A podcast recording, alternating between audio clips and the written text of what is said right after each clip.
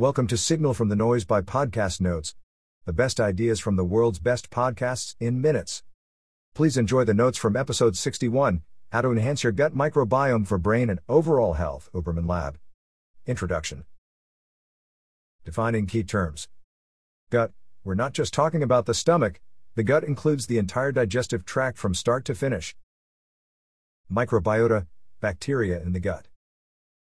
Microbiome, bacteria in the gut and genes the bacteria make. The microbacteria are so tiny, you could fit several thousand on the head of a pin. Architecture of digestive tract. The gut and the brain are a bidirectional biological circuit. Your gut and brain are always in communication, your gut influences your brain, and the brain influences your gut. Your digestive system begins at your mouth and ends at your anus, sectioned off by sphincters. Microbiotas live in the lumen of the digestive tract and thrive to varying degrees along the length of the path depending on the acidity and environment. You're constantly making and excreting microbacteria. Behaviors and experiences alter microbiota, literally the hands that are on you at birth, how you were born, i.e., C section versus vaginal, whether you have pets, whether you were allowed to play outside in the dirt, etc. One of the major determinants of our microbiome is who we interact with and the environment we're in, including whether we live with animals. Microbiota Microbiota contribute to the digestion of nutrients. Enzymes are largely responsible for digestion and catalyzation of other cellular events in the digestive pathway. Microbiota changes the way your brain functions by metabolizing or facilitating the metabolism of neurotransmitters, Certain microbiota can improve or diminish your mood. Microbiota are converted into various neurochemicals such as GABA and influence the way your brain functions.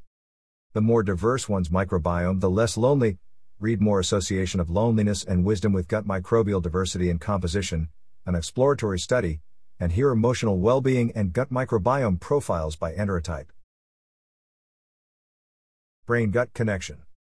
Neurons activated in the gut are activated when sugar, fatty acids, and amino acids are present. Nerve cells, specifically called neuropod cells, in the gut are collecting information about what's there and sending that information up to the brain via the vagus nerve.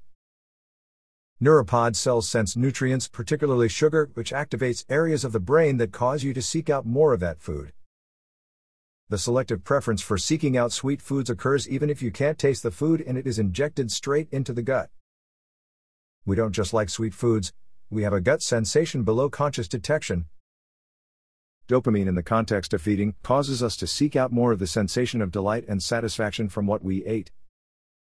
The gut is communicating by way of neurons, some of which also release hormones, for example, i.e., glucagon, etc. Ghrelin levels increase with fasting and stimulate the feeling of driving you to seek out food by inducing hormones like epinephrine. Glucagon like pathway GLP 1 made by neurons in the gut and brain, it inhibits feeding and reduces appetite, can stimulate with yerba mate tea, avocado, eggs, ketosis, and other food and drink. GLP 1 and ghrelin are examples of gut brain signaling mechanisms that adjust appetite and are dependent on diet. Signaling from gut to brain can be chemical, for example, hormonal, or mechanical.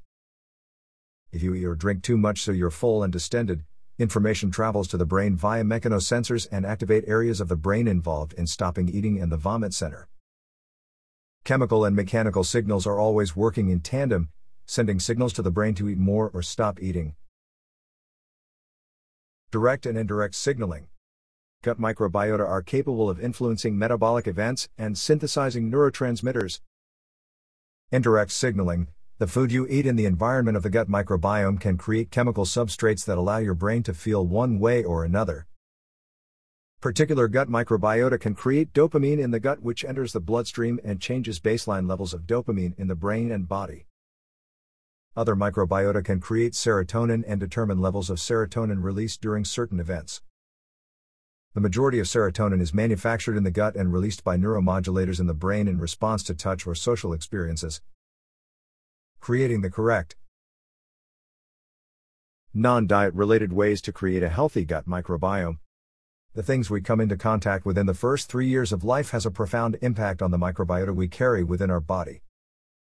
Babies do not get much, if any, exposure to microbiota in the womb. The gut microbiome is established in days and weeks following delivery, vaginal birth versus C section, breastfed versus bottle, held by multiple caregivers or just one, pets at home or not, premature baby in NICU or not, etc. The diversity you create early in life for your children is critical for establishing a healthy gut brain connection and immunity. Fecal transplants are being performed in research settings to explore the effects of the microbiome for health, for example, transferring fecal matter of a healthy individual into someone with colitis to reset microbiota. The complexity of probiotics. Gut microbiome diversity is critical, but excessive intake of probiotics can induce brain fog. Check out brain fogginess, gas, and bloating. A link between SIBO probiotics and metabolic acidosis. Most probiotics don't actually increase the gut microbiota you need most, unless you're eating the right foods which can encourage the proliferation. Probiotics can be useful during prolonged periods of fasting, which disrupts the microbiome, but, when you eat, there may be a compensatory mechanism. How to enhance microbiome, get deep sleep, maintain proper social interactions, limit prolonged stress and stressors. Diet and nutrition. High fiber diets may be useful for overall health but don't necessarily lead to increased gut biodiversity. Though fiber doesn't have an impact on gut biodiversity, some people experience a decrease in inflammatory markers, which is useful. Diets high in fermented foods, 4 to 6 ounces per day, increase gut biodiversity and decrease inflammatory signals and activity. The consistency of ingesting fermented foods matters more than the number of servings per day. In other words, regularly consuming fermented foods matters more than making sure to hit 4 to 6 ounces per day. Focus on low sugar fermented foods with live active cultures, plain yogurt, not fruit flavors, kimchi, sauerkraut, kefir. Note, pickles rarely have ferment. Look for high quality fermented foods in the refrigerated section, you can also make them at home for more cost effectiveness. For tips, check out The 4 Hour Chef, The Simple Path to Cooking Like a Pro, Learning Anything and Living the Good Life by Tim Ferriss. When starting to increase fermented food intake, increase servings over time and spread throughout the day to limit any gastric distress you may initially have.